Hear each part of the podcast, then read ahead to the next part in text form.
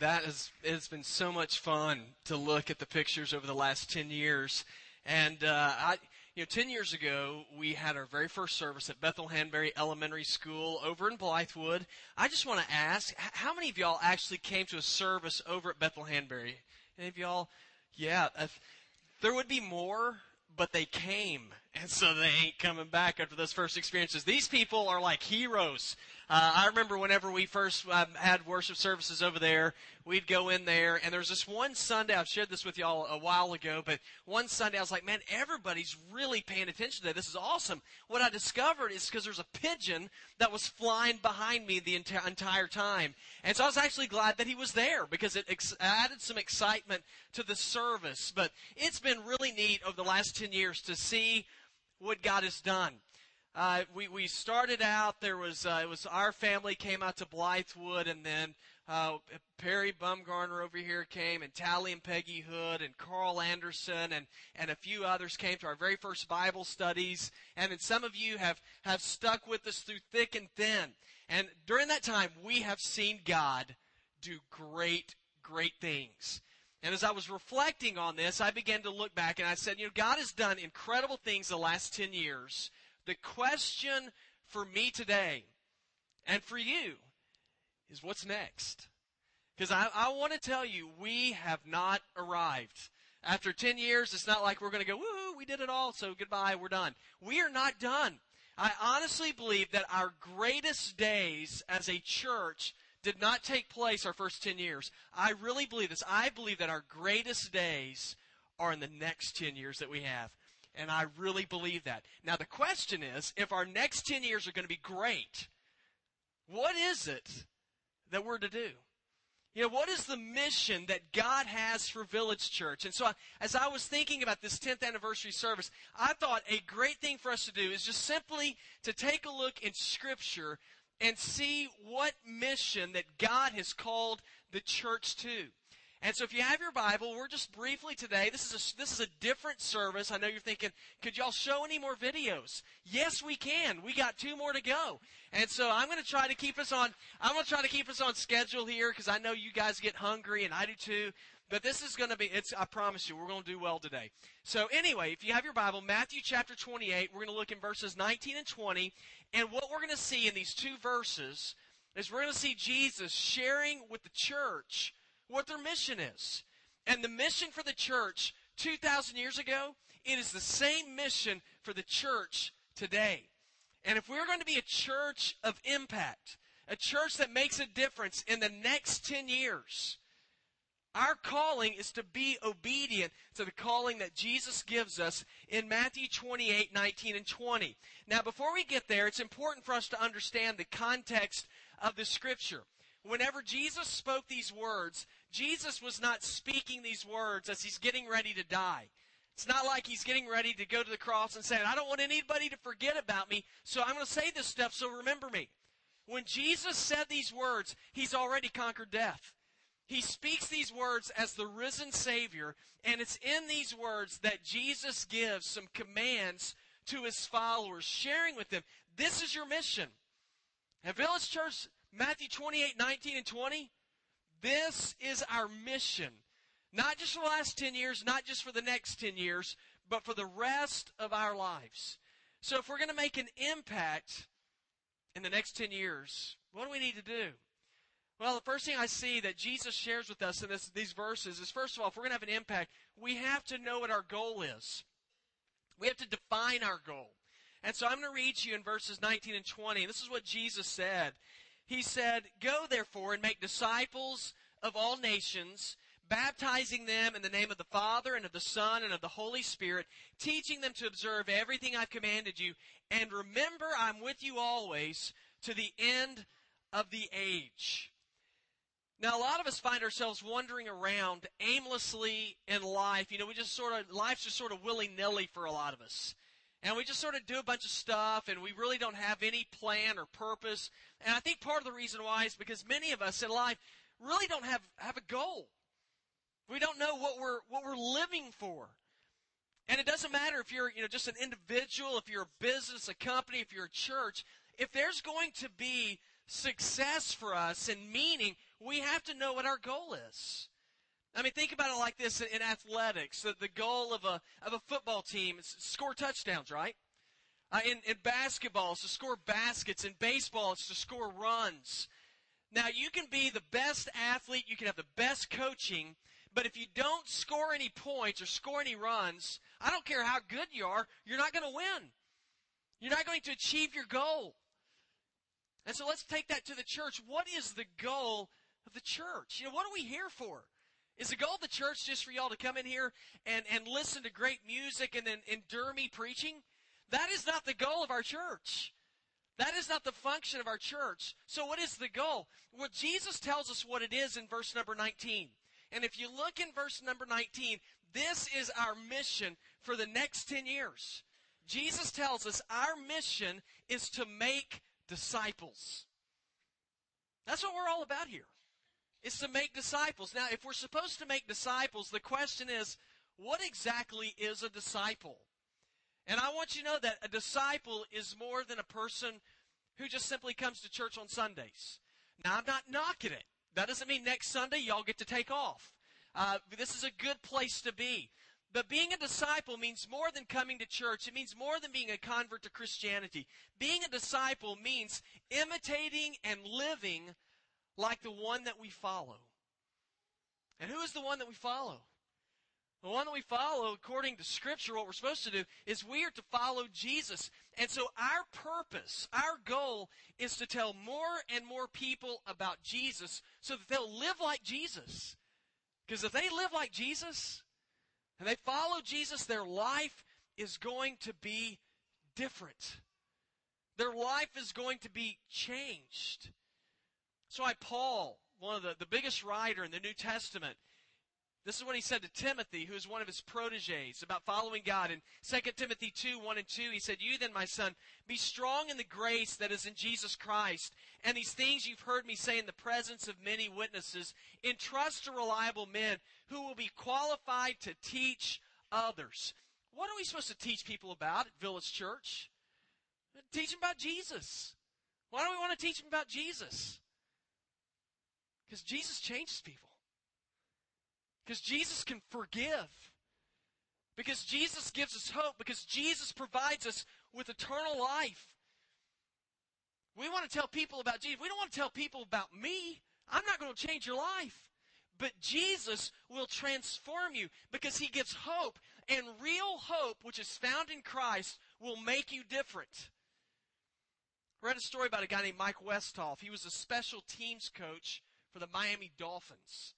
And he was there when Don Shula was the head coach, and he ended up getting bone cancer, and he's in the hospital.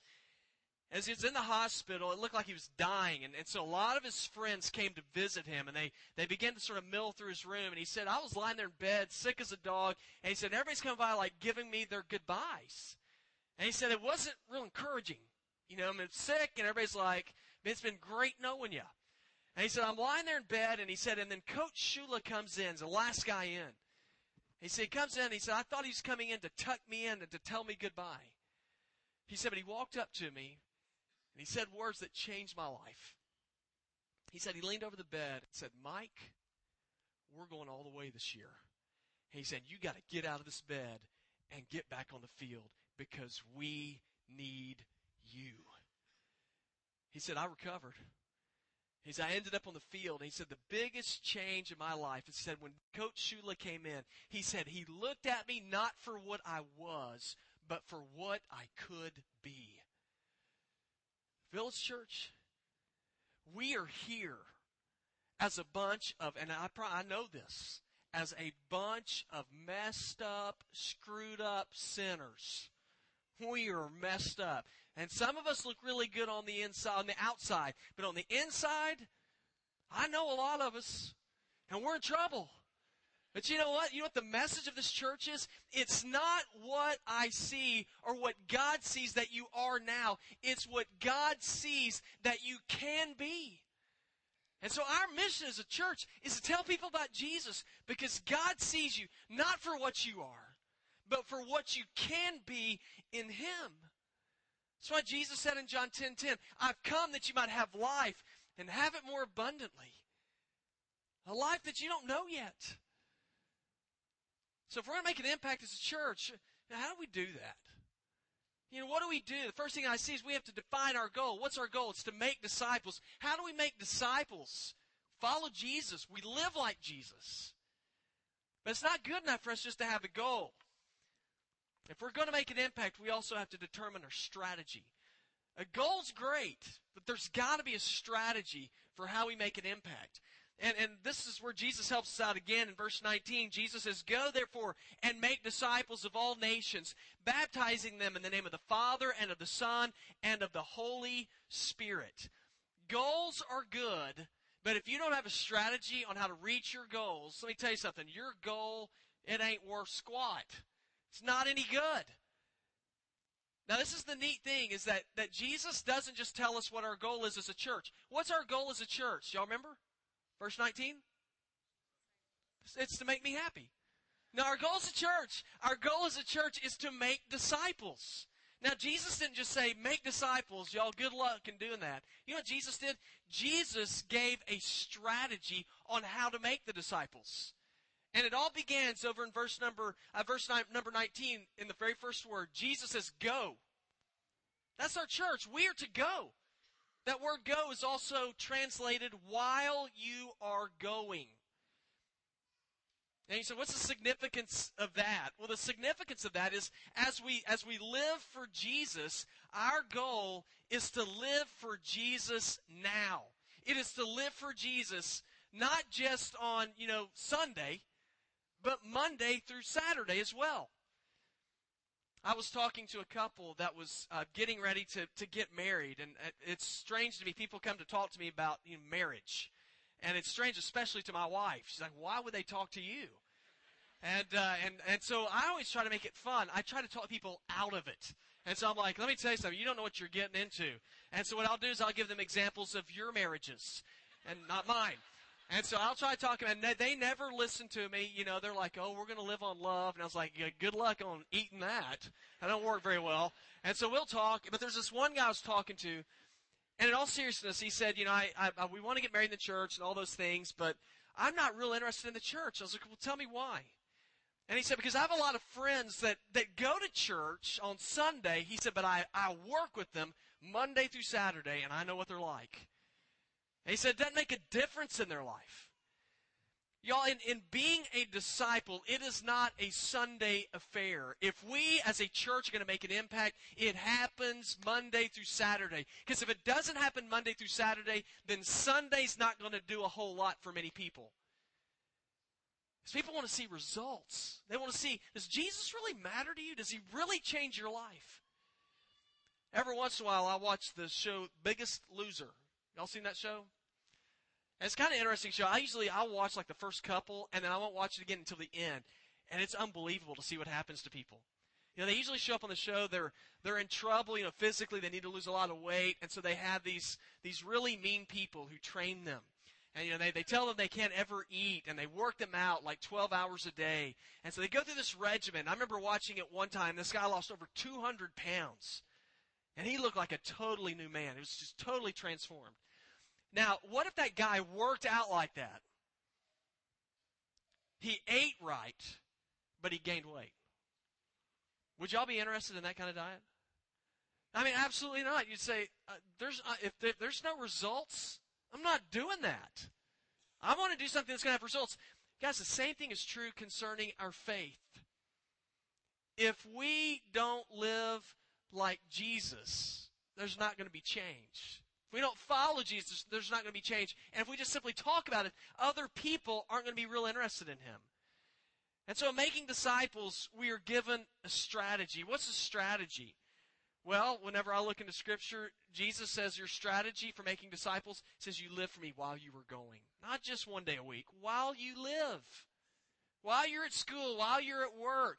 The other part of the strategy making disciples is Jesus tells us that we're to baptize people. It's not that that makes us Christians, but it gives an outward sign that we belong to God. In Romans 6, verses 3 and 4, it says, Don't you know that all of us who were baptized into Christ Jesus were baptized into his death? We were therefore buried with him through baptism into death, in order that just as Christ was raised from the dead through the glory of the Father, we too may have a new life. When other people see baptism, when you saw these people baptized today, you can look at them and say, oh, they get baptized. They follow Jesus. It gives an outward sign that they are followers of Christ. Some of you have never done that before. Challenge you to do that. Every couple months we do baptism. If you want more information, you can open up your bulletin. You can look in there, right side. Say, I, I want more information about baptism. It's a great symbol that you are a disciple of Jesus. But here's the last part of the strategy I want you to see that we're to have in making disciples, and that is to teach. What am I supposed to teach? Y'all, I'm to teach Scripture. And we try, we, we, we do this on Sunday mornings. I will read out of this book if you if I if I'm up here just talking out of just to give y'all some advice, let me tell you something. It's not worth coming to. My advice doesn't mean a whole lot. Let me tell you what does. It is the words that come out of this book because these are the words of God. And what does the Bible have to say about the words of God? 2 Timothy 3:16 and 17, it says, All scripture is God breathed and is useful for teaching, rebuking, correcting, and training in righteousness that the man of God may be thoroughly equipped for every good work. If we're going to make disciples here, our strategy is to teach God's Word. And we teach it on Sunday morning. We teach it in our small group studies. So how are we going to make an impact the next 10 years? We have to know our goal. It's to make disciples. We have to have a strategy to make those disciples. Jesus gives it to us. Now here's the last thing I want you to see. If we're going to make an impact, it will take us, if we're going to change this community for Jesus, it will take us working together. We have to work together. Verse 19, Jesus says to all of us, He says, Go therefore and make disciples of all nations, baptizing them in the name of the Father and of the Son and of the Holy Spirit, teaching them to observe everything I've commanded you, and remember I'm with you always, even to the end of the age. When Jesus spoke these words, he spoke these words to his followers. He says, This is your commission and you are to work together. He said, You. He says, Go. He's talking about all of us, believers. Go together and tell people about me. Jesus understood that if our world was going to be changed, it will take his followers working together. Ephesians 4:16 says from him from God Jesus the whole body joined and held together by every supporting ligament it grows and builds itself up in love as each part that's us as we do our work. When we work together we achieve a whole lot more than if we try to work alone. Let me just close with this story. I read this story a number of years ago and it was in a an African village a little child had wandered off into the bush got lost the mother and father went out looking for the child, could not find their child anywhere. They got the whole tribe together. They began to scour out through the tall grass. They walked around, did not find the child. A day passed. The next day, they had an idea. They said, let's join together, let's join hands, and we will walk through the grass together. So they spread out. They were holding hands. They walked through the grass. They found the child, but the child had died of exposure the night before. And the mother was off in a corner, and she was crying, and she was saying this word. She said, Oh, if we just held hands together sooner.